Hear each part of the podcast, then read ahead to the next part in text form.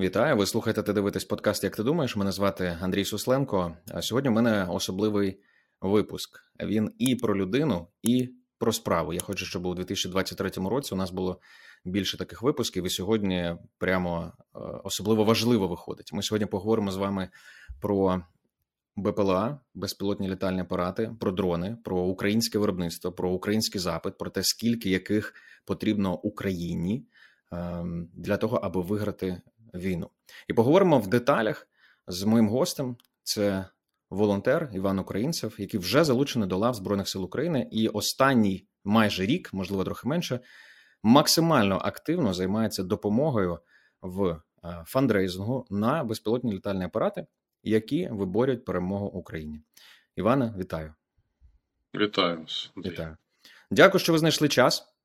В побудую, побудую цю розмову так, щоб слухач знав і глядач. Спочатку ми зануримося в вашу персональну історію. Чому ви стали волонтером? Чому ви в результаті в, в лавах ЗСУ? Що викликало ваш інтерес до цього, цієї справи? А далі поговоримо про деталі, які БПЛА нам потрібні, де вони беруться, з яких деталей в Україні виробляються, скільки вони коштують, скільки нам потрібно їх для перемоги. Тож розпочнемо з найпершого. Як ви зустріли війну? І який набір думок у вас виник в перший тиждень війни? Ну, я займався бізнесом, займаюсь, займався з дві тисячі третього року. І ну, бізнес існує. Вже зараз не очолюю його, він існує. І... Ну, не було в мене е, розуміння, що це може статись. Е, не було такого бачення. Все ж таки я сподівався до останнього, що якось воно омине нас це лихо, що вистачить розуму їм не псувати собі життя і нам. Але я... Е, двадцятий рік вже займаюся страховим бізнесом. У нас був семінар, і якраз двадцять четвертого лютого в пів другої ночі ми прилетіли з навчання за кордону. І, ну, звичайно, поки я доїхав додому, в Києві ліг спати. І прокинувся в сім ранку від дзвінка. Я не чув вибухів, нічого не чув, спав як мертвий. А прокинувся від дзвінка, дзвонив мій колега, сказав, що почалось. Почалось. Ну, звичайно, що я все одно, перший день я все одно думав, що зараз якось, якось все зупиниться. Побачив, що воно не зупиняється.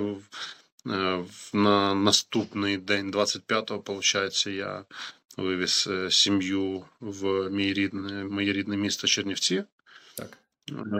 До друзів, там і мама в мене. І на наступний день, двадцять шостого, я вже повернувся назад в Київ. За цей час я вже встиг віддати команду переробляти наш центральний офіс київський під волонтерський штаб. Це офіс відразу... компанії Starlife, правильно? Офіс компанії Starlife, так. На Саксаганського сто двадцять. І ми пропрацювали там два місяці, там день в день, майже цілодобово ми там працювали.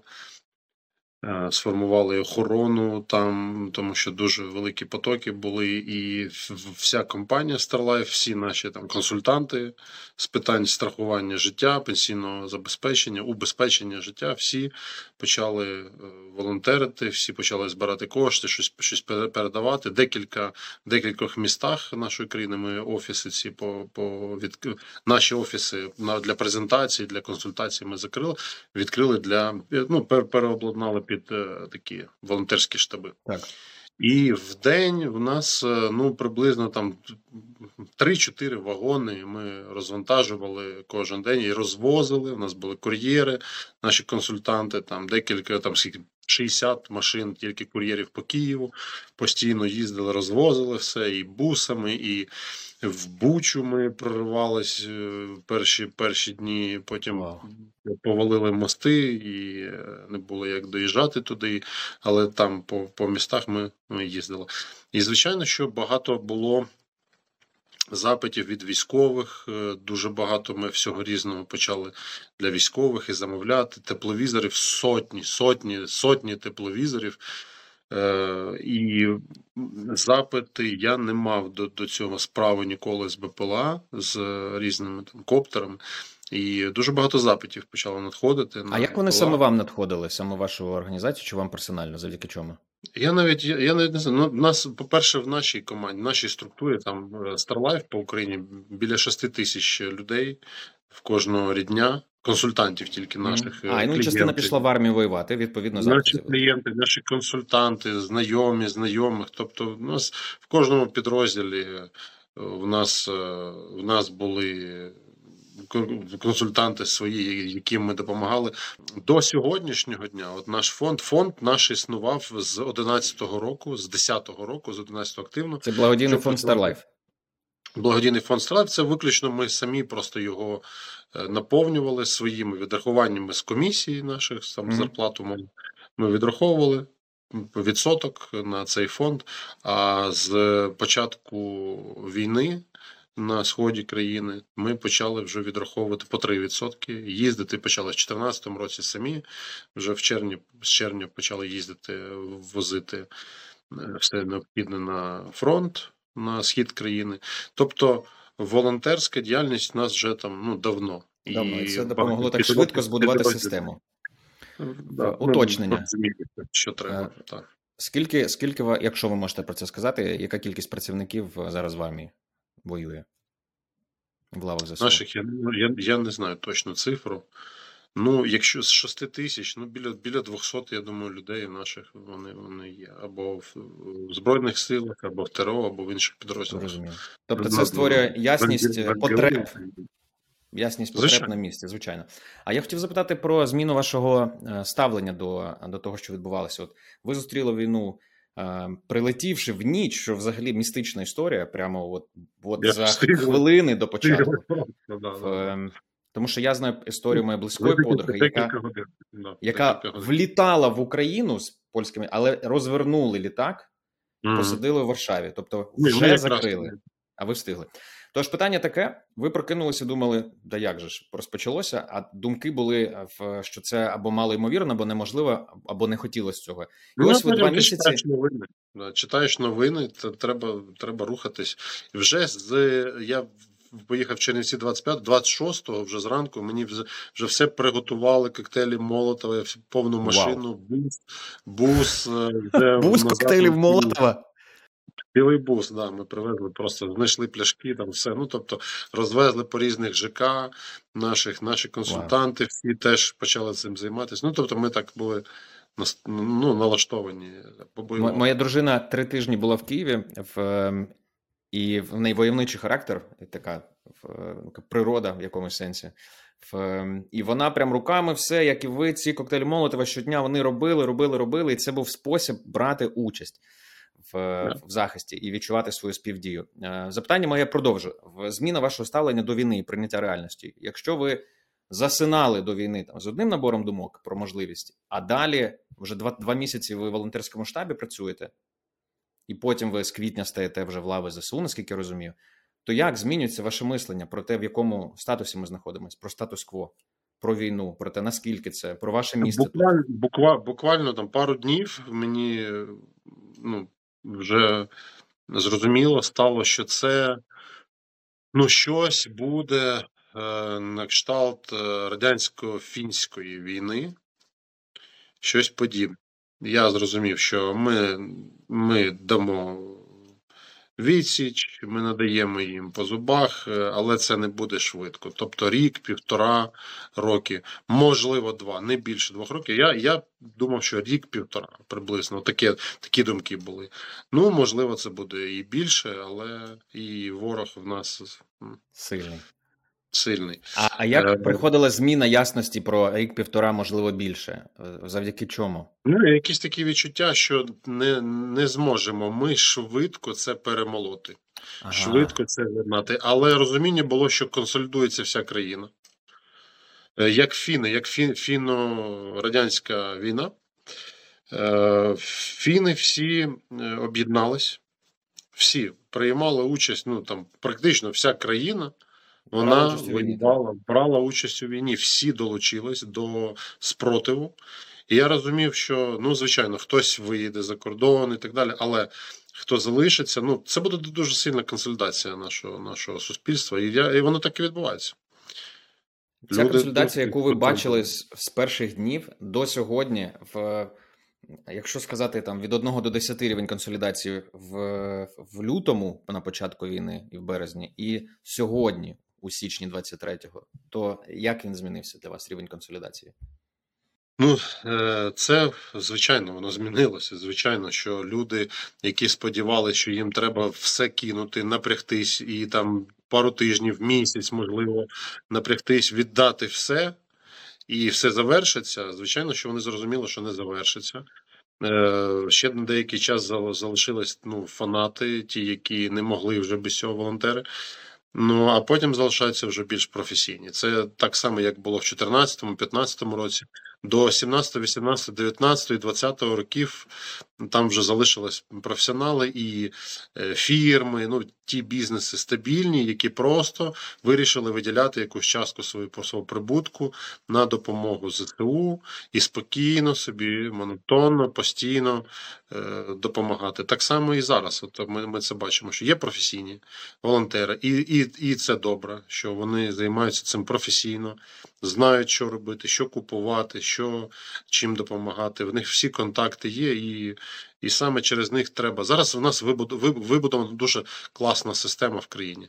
Є системні волонтерські організації, решта суспільства має просто от донатити кожен з своєї зарплати хоча б там десять відсотків віддавати на ЗСУ. Це буде, про, ну, таким чином ми швидко, набагато швидше переможемо, якщо всі будуть це робити. І, і не вигадувати нічого, просто довірятись професіоналам. Сьогодні довірятись професіоналам. Їх угу. достатньо. А яке ваше місце, ваше місце, вашого фонду, ваше персональне місце в, в цій системі професійного волонтерства України сьогодні? Ми не були абсолютно професійним фондом. Ми от, ну, два місяці цих ми відпрацювали. Потім працювали, збирали, ну, ми збирали все, що тільки можна було. І свої кошти, і кошти залучали з-за кордону, і наші консультанти, і знайомі, і знайомих, всі через наш фонд передавали і речі, конкретні засоби, і гроші. І до сьогоднішнього, ну, за рік більше сто мільйонів гривень через наш фонд. Більше сто мільйонів гривень зібрано було і в і, там якось... і, і, і передано, так. Угу. І цивільним, і в більшості військовим. От. І е, ну, ми почали більше, хоча в нас було все. Значить, і засоби там гігієни, і медицина, і була і одяг був, і військові, і техніка, різні такі засоби. І ми поступово якось ми так от перейшли до більшої співпраці саме з військовими. Тому що ми побачили, що весь світ дуже швидко збирає все на потреби цивільних. Гуманітарна допомога саме. Гуманітар, саме гуманітарна. А військовим, ну, не всі готові допомагати в світі. Всі хочуть, щоб завершилась війна, але при цьому допомагати військовим не готові. Ну, тобто є такий парадокс, ну, є як є. Значить, ну, і якось так стало, що ми почали більше-більше з військовими. І з БПЛА, і почали вже і проекти різні, тому що дуже багато різних ідей, і е, саморобних е, коптерів і так далі. І почали вивчати, вкладати в це кошти, надавати, передавати в лави ЗСУ, ну і так далі. До так, цього так. Зараз я в деталях звернуся. Я ще хочу про вас персонально і про справу вашу поговорити. Ем, значить, Starlife... Що робить? В, в двох словах, поясніть нам. І для мене важливо, як принципово змінилася модель бізнесу за час війни і, і взагалі, чи функціонує він, чи людям це потрібно? Так, це, до речі, це дуже круто, що потрібно. Е, що поясніть, як це працює. Не, не, не, не, впала, не впала зацікавленість людей в цьому. Значить, ми представляємо, ну, працюємо, ми як незалежний посеред, страховий посередник. Ми заключаємо договори з різними страховими лайфовими компаніями, які пенсійне накопичення, плюс страхування життя, тобто там ризики такі великі. Там і здоров'я теж, але в більшості це такі головні ризики, коли втрачається рівень життя при втраті годувальника чи його там інвалідності, там чи важкі хвороби, отакі, отакі всі ризики. Тобто можна сказати, що ми допомагаємо людям застрахувати свій рівень життя, угу. застрахувати від різних страхових випадків і від е, незабезпеченої пенсії. Форс-мажор – це війна? Чи війна – це форс-мажор? Війна – це форс-мажор, але при цьому компанії виконують свої зобов'язання, вони залишились в Україні. Всі міжнародні, і ми працюємо з декількома, там Метлайф, американська компанія, найсильніша, найвідоміша в світі, перша в страхуванні життя Метлайф, Уніка, австрійська, Княжа, це Вен Іншуранс Груп, це теж австрійська, ТАС український, словенське, словенське КЕД. Ну, тобто, ніхто не пішов з ринку, всі залишились, всі виконують свої зобов'язання, всі допомагають.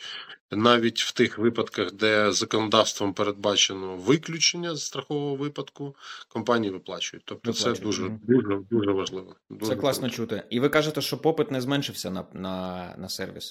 Значить, попит не зменшився. Чому? Тому що, по-перше, ризиків стало навіть більше. Звичайно. От, прилітає будь-де. У нас нещодавно в нашому підрозділі є хлопець, двоюрідна сестра, якого загинула в Хмельницькому під час обстрілу тридцять першого грудня. Вона просто з продуктами їхала в машині на певному віддаленні від епіцентру вибуху, але уламок прилетів прямо в голову і вона не вижила. Там деякий час в комі перебувала. Молода дівчина, двадцять два роки. Готувалась до святкування Нового року. Тобто ризики є в Хмельницькому, де бойові дії йдуть, де Хмельницький. Тобто обстріли йдуть по всій країні.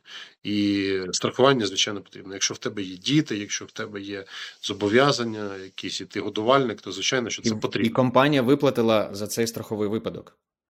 Ще не виплатили, тільки сталося, збираються документи. Звичайно, що все, mm. все буде виплачено. Звичайно. Мені було цікаво подивитися, як, як цей бізнес функціонує під час війни і який запит є у, у самого вживача, споживача. І, як ви кажете, ризиків більше, тобто попиту, очевидно, має ставати більше, якщо є довіра до того, що ви як бізнес виконуєте свої зобов'язання. А ви а, кажете, що великі бізнеси, які, власне, і там, цей продукт віддають вам як посереднику, вони виконують зобов'язання, значить це працює.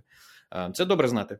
Тепер перейдемо до, до частини, від якої я відчуваю певне захоплення, бо хочу дізнатися більше, як е, дрони БПЛА, в як, війна дронів, війна БПЛА взагалі працює для України. І ваш шлях там. Ви сказали, що від гуманітарних замовлень до військових був шлях вашого і волонтерського штабу, і вас персонально. В якийсь момент ви конвертнулися вже на допомогу конкретно військовим, і так вийшло, що це безпілотні літальні апарати. В... Як сьогодні виглядає запит української армії до кількості, якості цих безпілотних літальних апаратів? Що нам потрібно на сьогоднішній день? Ну, треба е, розуміти, що таке БПЛА, які існують БПЛА. Давайте розберемося. Всі, всі чули про... Ну, давайте так зробимо. Є ударні е, безпілотні літальні апарати і є розвідувальні.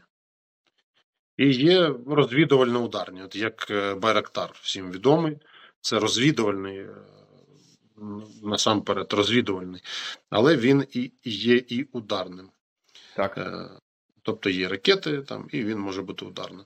Значить, є маленькі, такі як там коптери, як Мавіки, наприклад, Аутели, Мавіки, ну всі чули вже, мабуть, хто... Звичайно, хто, Мавіки це взагалі найпопулярніше. Знає, в нашій країні всі знають, чи дамо з подарки там, і так далі, всі знають, що таке Мавік, там, да, коптер і так далі, безпілотник. Значить, що вони роблять? Вони... В них класні камери, вони працюють, вони можуть, в них класний зум, вони можуть злетіти І якщо невелика відстань, досить невелика, там, ну, п'ять кілометрів, там, навіть трохи більше, ну, вони можуть долетіти, там, на два, три, п'ять кілометрів навіть можуть підлетіти, навести зум, деякий час повисіти там, дати зображення, е, значить, і коригувати, ну, побачити, провести розвідку, е, дати коригування, координати, визначити координати, дати координати артилерії, яка працює по цій ділянці, мінометні розрахунки і так далі. Тобто вони як розвідка працюють. Є, ну, що з ними робить? Їх збивають. Їх збивають, просто стріляють, є антидронові рушниці, ними можна збивати, імпульси такі, як мікрохвильова піч, просто прожигаєш. Ага. Такий... І, і вони вже є на вони вже у росіян є в забезпеченні. Є, є у нас, є в них. Угу. Вони теж, теж добре оснащені. Значить, і далі є засоби радіоелектронної боротьби. Коли цей Mavic просто втрачає розкопи, є там реби, коли Mavic просто втрачає супутники і навіть втрачає керування. Тобто він не бачить, де він, що він, він втрачає відеозв'язок, втрачається керування апаратом, і він просто або падає, або навіть вони можуть його перехопити, посадити там біля себе. Можна, можна так. З Mavic простих ми навчились вже робити і ударні, і гранати F, F-ки, і, і, і воги. Тобто, ну, щось ми скидаємо. Тобто це, ну, це, в принципі, це, це робить свою роботу. І якщо б в нас таких мавіків було, були там, не знаю, там сто тисяч таких мавіків, умовно, да? І навчити людей літати на них, і щоб вони замінювали сто тисяч операторів, ну, то просто це і, і, і батарей до цих мавіків було там по, по двадцять батарей до кожного мавіка, то просто вони б літали б цілий день і скидали б на голову, і не треба було хлопцям іти в бій на лін, лін, лінію зіткнення. Операторів і сто тисяч мавіків як, як розхідники, тобто треба ще взамін якісь так, і, і, так, і батареї. Звичайно, звичайно, а де ми беремо ці мавіки? А, ну, мавіки. Де, бере, де беруться мавіки сьогодні? Їх надають фонди, купують волонтери. Їх закуповує наше United двадцять чотири. Для армії дронів. Армія дронів, Мінцифри теж. Да, вони закуповують волонтери, люди прості, знайомі, друзі, військових, близькі, жінки, батьки. Де їх закуповують, Іване? Де їх це беруть? Китай. Це, Китай. Це, це, ага. все Китай. Це все Китай. Чи на ринку достатньо кількості, щоб було сто тисяч, наприклад, у нас їх в руках, щоб оператори навчились працювати? Ну, я, не, не, я, не, я не можу вам сказати, mm. чи от сьогодні, якщо б ми захотіли купити сто тисяч прямо разово, чи ми б змогли, я сумніваюся, що ми б змогли це зробити, але я про те, я про концепцію. Про те, що якщо б в нас сьогодні було стільки засобів, то це були б збережені життя бійців і знищені окупанти. Простими, простими, елементарними дрончиками, які винайдені для того, щоб і спроектовані, вироблені для того, щоб просто знімати там весілля, там не знаю, або тобто, там ми інженерною думкою своєю навчилися вже їх використовувати, абсолютно базові для весілля дрони, так. Використовувати в атаках, в тому числі не тільки в розвідці. Та і концепція, так. і концепція, яка мені подобається в ваших словах, це збереження українських життів, українських воїнів. Це завдяки тому, щоб ми, ми дронами працювали. Це БПЛА. Це mm. були це були зараз мавіки. Аутели мають схожу. Аутели це подібне. Є, є нічні з, з тепловізійними камерами. От, є більш там потужні там матриси, е, значить, які мають більший зум, вони трішки більші, більші там кращий зум, і вони можуть ще кращу розвідку проводити. Е, це що стосується коптерів розвідувальних. Далі йдуть вже крила, маленькі літачки, вітчизняні. Є закордонні, китайські, європейські, литовські, у нас багато mm-hmm. різних. Тоді я підсумую. Тобто, коли ми говоримо про, про коптери, то це маленькі і середні, а-ля Мавіки, Аутели і Матріса, як вони звали, і так, їхня... Навіть там з підсиленою батареєю, з антеною, щоб зв'язок тримався. Ну, ну десять кілометрів Мавік може давати картинку, може, може проводити розвідку на, на такій відстані. Літачки... Ну, далі йдуть там двадцять-тридцять кілометрів, потім йдуть такі, які там літають на сорок кілометрів і висять, умовно, там година, да, потім там дві-три години. Є там більші літаки з класними камерами, які дають дуже класну, чітку картинку, які дають класні, передають класні координати, які можуть висіти довго в повітрі. Є літаки, які можуть і вісім-десять годин бути в повітрі. Далі вже йдуть там байрактари, умовно, да, які можуть бути ще довше і літати на довшу відстані, там сто п'ятдесят кілометрів давати картинку. Можуть, ну, ми сьогодні працюємо дуже багато над тим, щоб нам Сполучені Штати надали такі апарати, як Grey Eagle, як Ем К'ю дев'ять Reaper, Раптори, от такі апарати, тобто це ударні, вони і як і розвідувальні теж функцію виконують, і ударні, тобто це те, що може нищити ворога дуже точно, влучно і, і безпечно для, для нас, для людей, для, правильно сказав зараз, для людей. Для людей, безпечно. Правильно. Бо там не люди. Там істоти. істоти. Декілька уточнень по, по дорозі. Значить, про маленькі літачки. Ви кажете, що є вітчизняного виробництва і не лише, і в багатьох інших країн. Ми зараз, умовно, наш, наші лави ЗСУ наповнені більше українським виробництвом. Якщо так, то, можливо, ви можете сказати... Ну, лалеки, валькірії, лалеки. Є, в принципі, є багато... Багато тих, які ще, ну, Шарк сьогодні ви Шарки, бачили, так. Так, да, це всі чули. Є багато літаків, які, можливо, навіть в цей самий момент ставляться зараз на озброєння, проходять випробування державні і ставляться на озброєння. Тобто це процес, от він, в принципі, тільки набувається, хвиля тільки піднімається. Тобто е- має пройти певний період після тестувань, винайдення апарату, після тестувань, потім запуску в масове виробництво. Це складний процес, і деякі там дитячі хвороби літаків і так далі. Це все має бути усунене, проведені іспити, випробування, і коли воно ставиться на озброєння, це вже може закупати Міноборони для потреб підрозділів. За майже дев'ять місяців вашої роботи з безпілотними літальними апаратами, в як довго триває цей процес від дослідження, наскільки це працездатний інструмент, його там інженерії, до закупки? Я можу вам сказати, наприклад,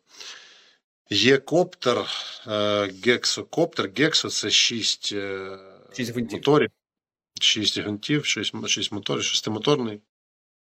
Значить, е, пройшов в, в, значить, він шлях е, з травня.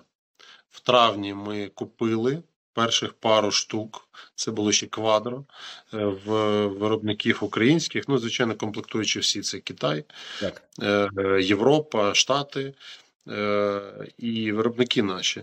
Значить, е, і вони працювали, це такі системи мескіду, які кидають боєприпаси, суто бомбери, такі квадрокоптери-бомбери, зараз гексокоптери-бомбери.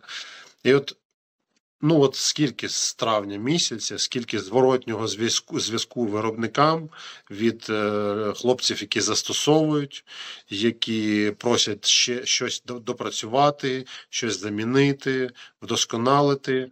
Зробити шість моторів, там потім, е, значить, ну, він більш потужний стає, може далі, далі нести, більше нести, більше піднімати, більш е, бути устойчивим. Да? Значить, е, і е, ну, от з травня і до сьогоднішнього дня, до, я скажу так, до, мабуть, до листопада тривали допрацювання.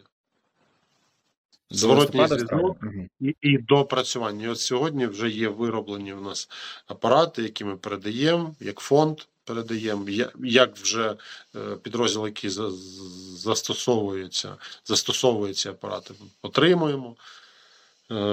Іншим підрозділам передаємо теж.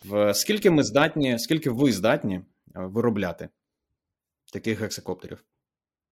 Можна і сто в місяць виробляти, потужності є.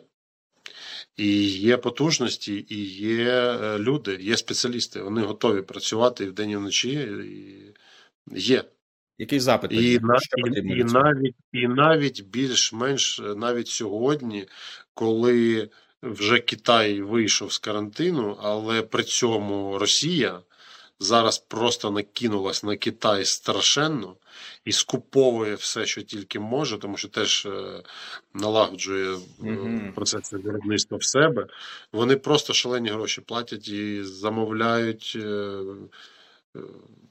страшенно. Китаю. Тобто ми можемо, ми можемо недоотримати гексакоптерів, але, тому, що... але, але все одно є можливості логістичні, в принципі, отримувати комплектуючі і виробляти дрони. Є такі можливості сьогодні, не дивлячись ні на що. Якщо вони от, є, то ми гроші, виробляємо. Були б гроші. Були б гроші, ага. І тоді ну, запитання, запитання в, в таке. Ці гексакоптери найбільшу користь несуть при яких діях і для кого? Для спецпідрозділів, для звичайних підрозділів? Я можу, я можу вам розказати, наприклад, про... Ну, от я е, розказав про розвідувальні апарати, да? Про лі, літальні апарати, а я можу розказати ще про ударні. Які, давайте. От, ну, звичайно, що там ріпери, раптори безпілотні, це які там ракетами, хелфайрами можуть е, знищувати... Ну, нам просто... передадуть, як ви думаєте? Я сподіваюся, що так. Якщо патріоти передають, ну, я знаю, що точно, що перемовини ведуться. Тобто, в принципі, вони готові, вони так, дозрівають. Разом з хелфайрами? Сподіваюся. Якщо це буде з хелфайрами, це взагалі буде дуже Ось сильно. Ви розумієте, ми вже, вже де, ну, де юре ще ні, можливо, а де-факто вже практично ми uh-huh. і є на НАТО. Вже. Тому потрохи треба все отримувати, вчитись, отримувати, вчитись, ставати сильнішими, а вони слабшують з кожним днем, як не бути. Тобто, це, це а... хороша концепція і хороша логіка, в яку треба там в намір в це вкладати. Повернемось mm. до атакуючих дронів. Атакуючі, це з найкращих, найсильніших. Так? Потім, звичайно, що є літаки. Літаки-бомбери, маленькі літаки-бомбери типу Панішера, mm-hmm. е- який несе одну бомбу на там сорок-п'ятдесят кілометрів, скидає її, повертається. Є сьогодні розробки і е- більш потужні. Ще не стоять вони на озброєнні, як, наприклад, Панішер, але є кращі навіть розробки. І працюючі апарати, які ми використовуємо, які можуть летіти на вісімдесят кілометрів, літачок полетів на вісімдесят кілометрів і дві бомби вагою п'ять з половиною кіло скидає влучно. Що може ця бомба зробити? Яку, яку, я, який це вогневий засіб? Ну, ну, це стаціонарні цілі. Це підрив е- цистерн, там, це підрив е- складів е- з БК, це підрив е- командних пунктів. Це підрив е- домів, де там проживають там колаборанти, якісь, яких треба знищити. Uh-huh.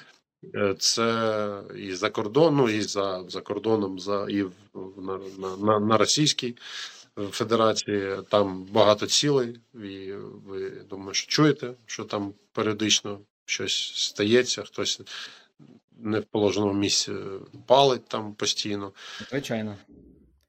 Тобто це, це для такої роботи, ну, це, це використовуються такі, такі літачки. Далі, далі це гексакоптери, октокоптери, квадрокоптери, бомбери, які е, саморобні боєприпаси скидають, можуть там до двадцять кіло, є і більше навіть кіло, е, більш потужні, там і тридцять, і п'ятдесят кіло е, з системами скиду.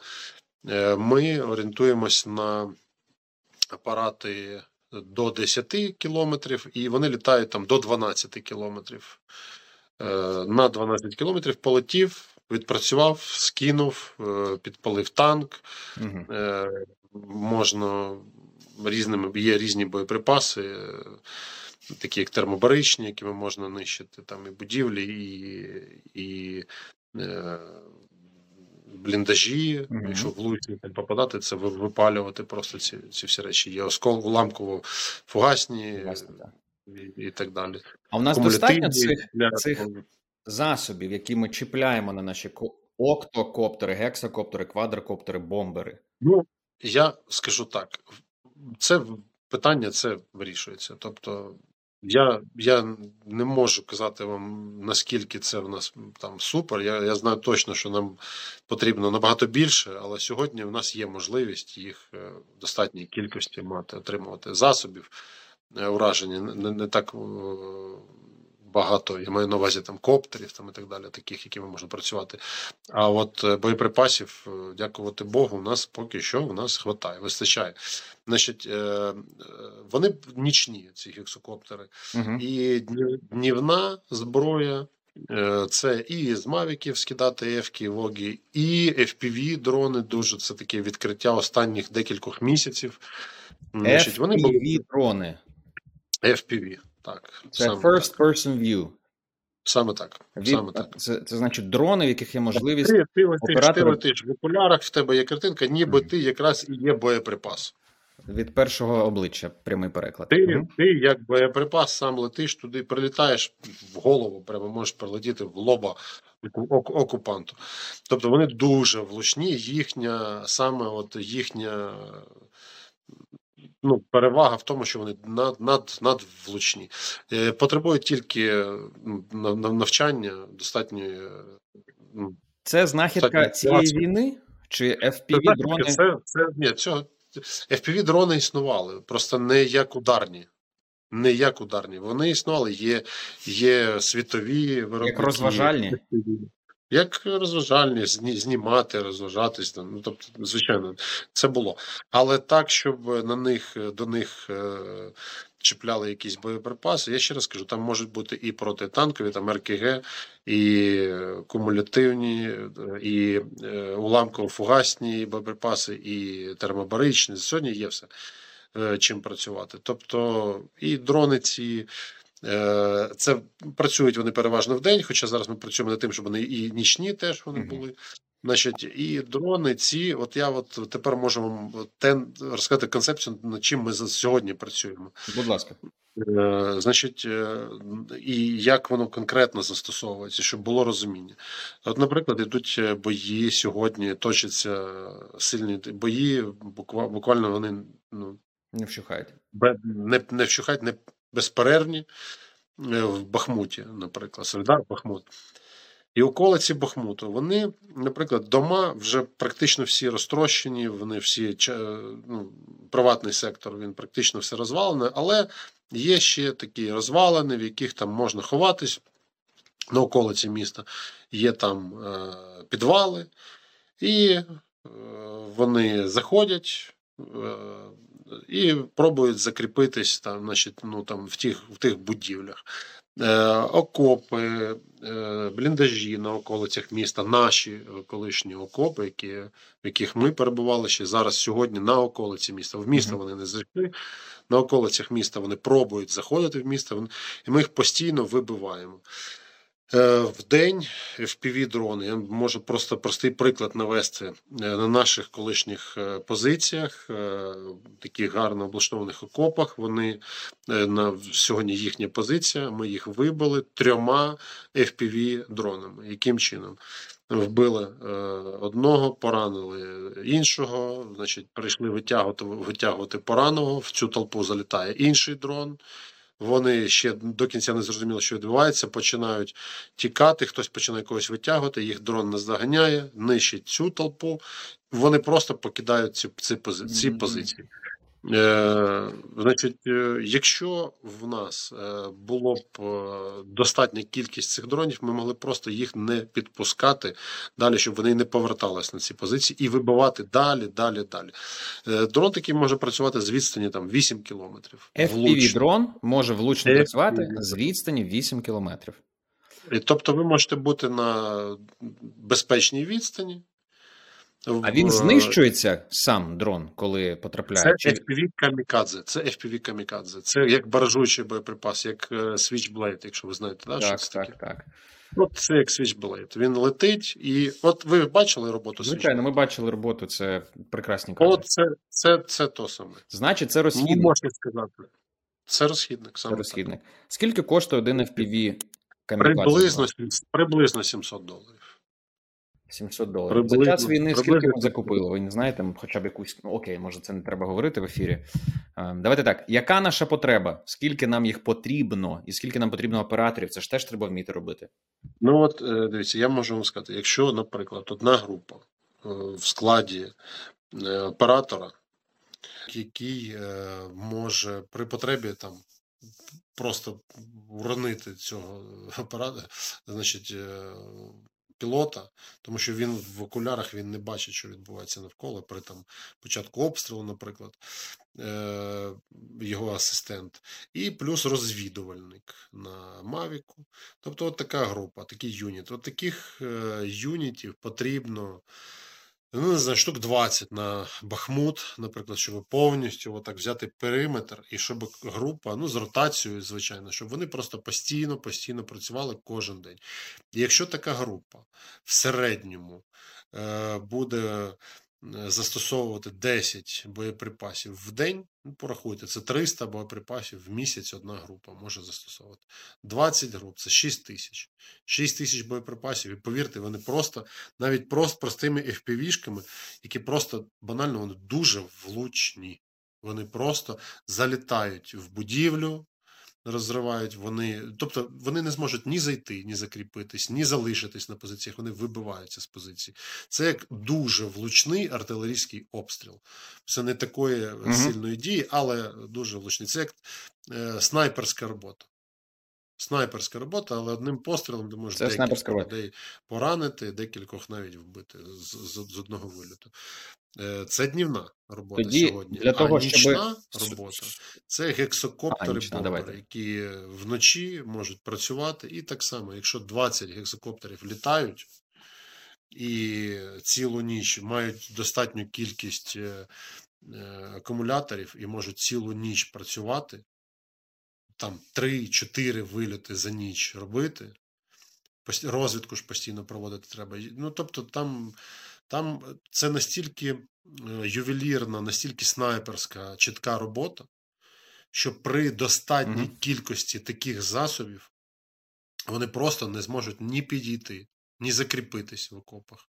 І вони будуть вибиватись і тікати звідти. А, а чи не задорога це, задороге це задоволення мати шість тисяч юнітів подібних, які все одно будуть розходниками, будуть приходити нові, звичайно. Ми будемо не давати їм приходити, ну, вибивати. Скільки коштує, скільки коштує один снаряд? Це, це, все, це все, скільки коштує одна артилерійська? Там, один вистріл. Ну, один постріл. Тобто це, під, це все... Мені. Ну, різні, є, є різні, є там... п'ять тисяч, десять тисяч, там, є п'ятдесят тисяч, там, є, є ескалібури, є хаймерси. В чому, в чому плюс хаймерсів, крім дальності їхньої сьогодні, чого нам не вистачає? Так. Це їхня надзвичайна влучність. Саме так і тут. От саме в цьому головна фішка, от щоб всі розуміли, головна фішка ударних дронів – це надзвичайна влучність. Влучність. Угу. Для того, і, аби... і так, це розхідний матеріал, тому що реби їхні все одно працюють. Вони збивають, вони влаштовують полювання, угу. значить, на наші коптери. Декілька запитань народилося. Це є, але це, це, по-перше, це дешевше і набагато, на порядки, що ви розуміли, на порядки, в десятки-десятки разів дешевше, перше. І це дуже безпечно, і це дуже влучно. Просто ще поки що, ну, знаєте, у нас все, все ж таки є ще поки що таке розуміння в суспільстві, що, ну, ЗСУ мають все вирішити, хтось має, там, президент, прем'єр, там, держава має все вирішити, армія має все вирішити. І сьогодні таких апаратів, вони поки що на озброєнні не стоять. І сьогодні тільки суспільство може донатити, збирати бізнес, великі люди по, по, по, по п'ять гривень, по, по п'ятдесят, по п'ятсот і так далі, можуть збирати на ці всі речі, і їх може бути дуже-дуже багато. І тоді ми будемо вибивати їх з такі, такі зараз, так, ну, такі атаки, як на Бахмут, на Соледар сьогодні, де таке існувало, в принципі, ще. Ну, це Друга світова війна, тільки там були такі наступи сильні. Ну, так само і зараз, і сьогодні. А можна нищити ворога влучно і дуже безпечно для нас, для операторів, саме такими засобами. Підсумуємо. Виходить, що це значно дешевше за будь-яких обставин, навіть найдорожчі ці еф пі ві-шки наші і, і гексакоптери, ніж серйозні вистріли з навіть середньої артилерії. Далі, це часто українське виробництво, хоч і на деталях, які приходять з інших країн, але з логістикою, яка вже достатня або буде достатньою. Відповідно, це підсилює українську економіку, тому що виробник в Україні знаходиться. Це те, що я чую. І це зберігає життя, що, напевно, є основою. Це те, як я почув, чому важливо і необхідно інвестувати кожному з нас щоденно в донати на армію для того, щоб оберігати життя людей. Мене запитання народилися наступні. Скільки потрібно нам таких, скільки виробляти ми маємо, напевно так, щодня, щомісяця, для того, аби, можливо, перегорнути трохи ініціативу у війні, або в цілому отримати якусь непереможну перевагу? Ну, треба, можна, можна і дронами війну виграти, якщо їх буде надзвичайно велика кількість. Навіть такими простими еф пі ві-шками і там, і, і гексакоптерами, бомберами можна. Штурмовики перед тим, як заходити, відпрацьовують, ну, наприклад, там знаходиться і знищується РЕБ. Ми працюємо зараз і над цим. Знаходимо, знищуємо РЕБ. Поклали РЕБ в районі, далі літаємо літаками, коригуємо арту, бомберами. Кожен взяв собі там двадцять людей по п'ятсот метрів, тобто десять кілометрів, просто на десять вперед, ти просто цю полосу знищуєш там все різними боєприпасами, термобаричними, там, уламково-фугасними, еф пі ві-шками, там все, все трощиш, туди заходять штурмовики, добивають, беруть в полон те, що ще там не встигло оговтатись, заходить піхота, закріплюємося на тих позиціях, звільняємо нашу територію. Все заходить при підтримці важкої техніки, яку зараз нам надають. Тобто це е, і як збити атаку, наприклад, іде, іде, іде підрозділ, там десять людей, е, диверсійна група заходить. Залетіло дві еф пі ві-шки, три двохсотих, там чотири трьохсотих, все, наступ їхньої групи накрився, група накрилась. Угу, Вони втікли, угу. І все, наступ, наступ просто зупинився. Запитання. Тому можна тоді... хвилі такі гасити простими еф пі ві-пострілами, гексакоптерами пострілами. Просто питання зараз сьогодні, от я хочу цю проблему зараз озвучити, яка існує. Давай. Дуже сильно. Кожен оператор еф пі ві-дрона, гексакоптера, він трясеться за апарат. Це нормально, так має бути, звичайно, але занадто вони трясуться за цю техніку, вибачте, грьобану, якої в нас має бути... Ну, достатньо, щоб він міг не просто на полігоні, там десь на Закарпатті тренуватись. У нас сьогодні вже пів країни вже натреновані пілоти. А, значить, бояться поїхати на, на, на фронт і втратити дрон. Тому їх має бути така кількість, щоб хлопці тренувались в бойових умовах і mm-hmm. не боялись так сильно втратити ці засоби. Вони знали, mm-hmm. що завжди є заміна, є заміна, є заміна. І ти можеш, ну, майстерність свою відточувати і ставати більш влучним, там, і, і, і так. Іване, тобто з... там треба трену... тренуватись, треба там.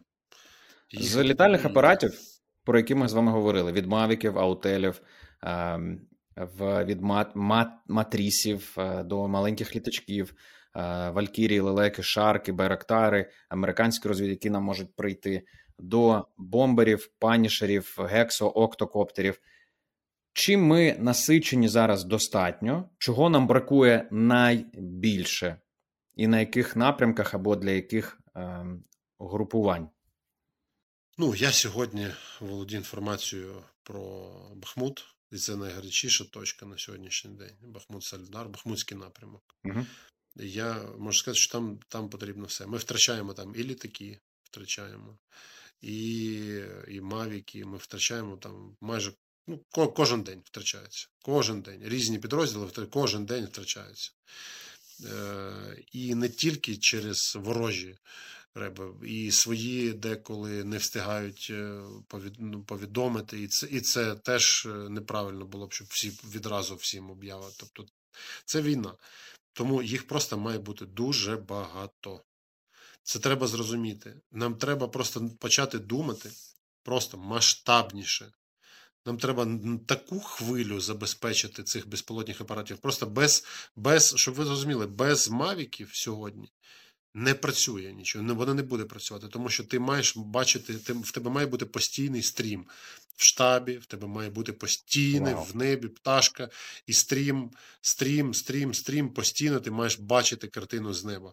Це координація арти, це координація наших еф пі ві-шних ударних, це координація ударних там гексокоптерів, ударних літаків, це координація артилерії, координація штурмових груп, координація піхоти, координація важкої, тобто це координація, це розвідка і координація, це стрім має бути постійний. Тому збили, посадили, в небо має злетіти наступна пташка і, і, і координувати. Координувати роботу. Все працює якраз з неба. Тільки так все працює. Тому цього потрібно просто ну, дуже багато. Те, про що ви говорите, для мене означає, що є сильний запит.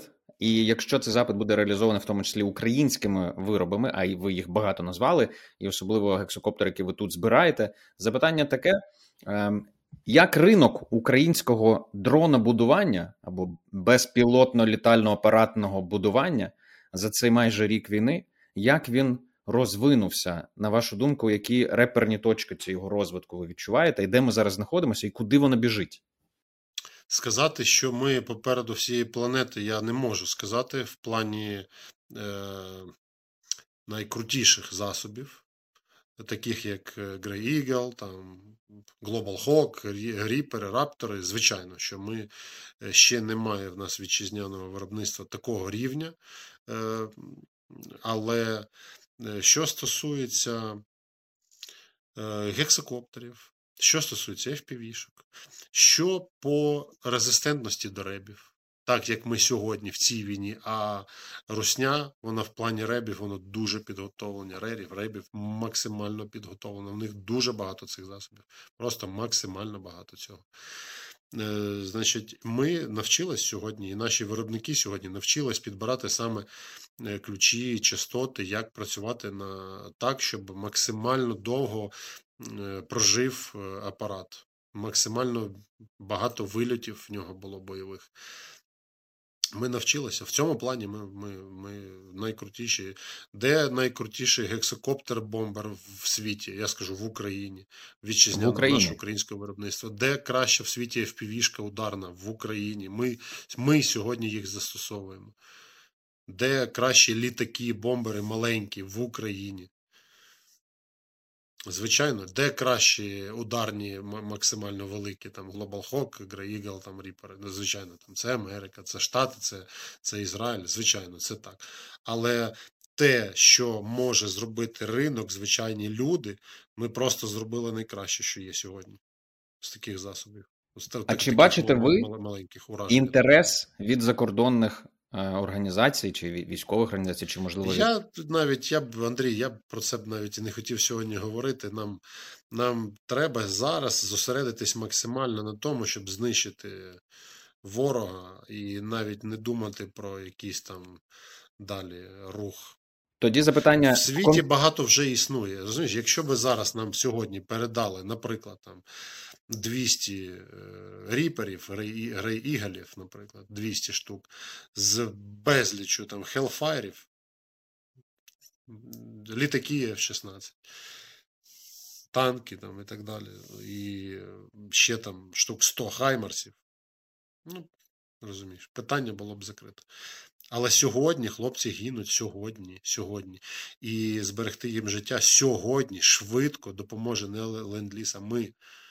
І не там якась історія, американська мрія. Сьогодні треба збирати і допомагати хлопцям працювати влучно, нищити ворога, нищити їхні всі ці хвилі наступу нашими засобами, які ми можемо виготовити дуже швидко і застосовувати. Запитання про конкуренцію. Ви помічаєте, що завдяки такому попиту, запиту і необхідності виживати в державі більше людей, більше організацій створюють, інженерують на запит військових гексокоптер, октокоптер, тобто будь-які літальні такі апарати, і між ними виникає конкуренція. Чи вона корисна в даному випадку, чи ви бачите, що є і завади один одному виробникам, між виробниками?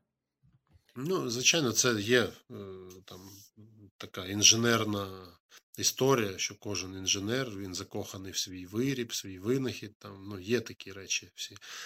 Е, є люди, які е, такі, знаєте, такі внутрішній сепаратизм, там, і в цьому, звичайно, він завжди, це люди. Але е, за сьогоднішній, от, за, ну, на, на сьогоднішній день я вже дуже багато людей, з ким от, я працюю, з ким ми, ми працюємо, вони всі готові співпрацювати.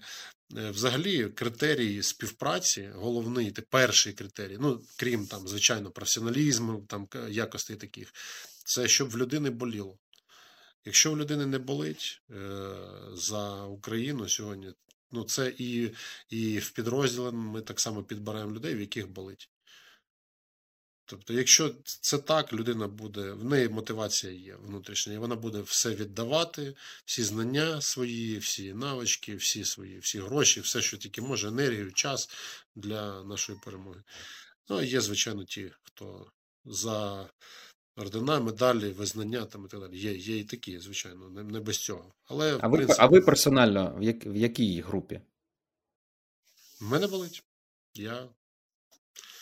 Я доброволець. До мене болить, я, я доброволець. А ви, ем, ви говорили на початку про це добро, волонтерське, про добровільне волонтерство, про те, що е, ми багато хто за, був дуже енергійний на початку, потім, звичайно, пригоріло трохи, і хтось пішов назад там, до свого життя, хтось професійно залишився займатися, хтось вигораючи продовжив займатися. А ви, завдяки чому зберегли зацікавленість таку? Це ж не тільки тому, що болить. Будь-яке волонтерство має під собою великий набір психологічних аспектів. Чому так? Я, Як Андрій, вам... ти розумієш, я, я зрозумів питання. Я, е, я думаю стратегічно, я, я бізнесмен, я думаю стратегічно, я не втрачаю. Якщо я, ну, якщо в тебе є розуміння, угу, що цей дощ надовго, да, і... І не, не, не треба жити надією, що, можливо, на наступному тижні, ще там два-три тижні, як деякі діячі, да, у нас говорять, там ще, ще два-три тижні. Якщо ти розумієш, що, е, ну, ну, нехай це буде ще рік, нехай це буде ще два, але ми йдемо абсолютно в правильному напрямку, і коли ти сподіваєшся на краще, але ти готовий до найгіршого, тобі легше. Тобі легше, тому треба просто психологічно бути готовим до цього. От і все. А я розумію, що війна закінчиться, сусід залишиться, і нам треба будувати державу. У нас є багато і після війни питань залишиться і з корупцією, і з, і з армією. Так само треба все, щоб у нас все було сильне. Наш глядач і наш слухач може допомогти і підтримати, так як ви, Іване, і запит давали. Як це зробити? Куди надсилати ресурси? На яку банку або на який фонд? У нас є фонд, є реквізити фонду, є, є і криптогаманці, є і PayPal, і різні... Я посилання валюти, залишаю в гривні, і монобанки, і все, що завгодно, все є. Угу. Тоді посилання на... на... в описі до цього ефіру. Безумовно. Значить, благодійний фонд Starlife, який зараз, з того, що ми дізналися від вас, Іване, працює максимально на забезпечення Збройними, Збройних сил України безпілотними літальними апаратами, батареями, операторами і так далі. Дані цього фонду я ставлю в посилання і в усі наші сторінки. Якщо, якщо є інші фонди, які просто бажають надати нам допомогу, як підрозділу БПЛА «Крила», ми називаємося. Якщо вони бажають нам надати допомогу без, без фонду або організації напряму, або закупити комплектуючі, допомогти якось напряму, все що завгодно, все абсолютно прозоро. Свої, свої віддаємо, тому нам ми тут не заробляємо. І в, в, в завершення хочу сказати, що те, що я сьогодні почув концептуально, первинно, е, мені радісно з вами познайомитися глибше, бачити, що вам болить ось так, і що ви своє життя відкоригували і змінили, і тепер ваша робота, ваша справа – це допомога українській армії, фактично робота на перемогу.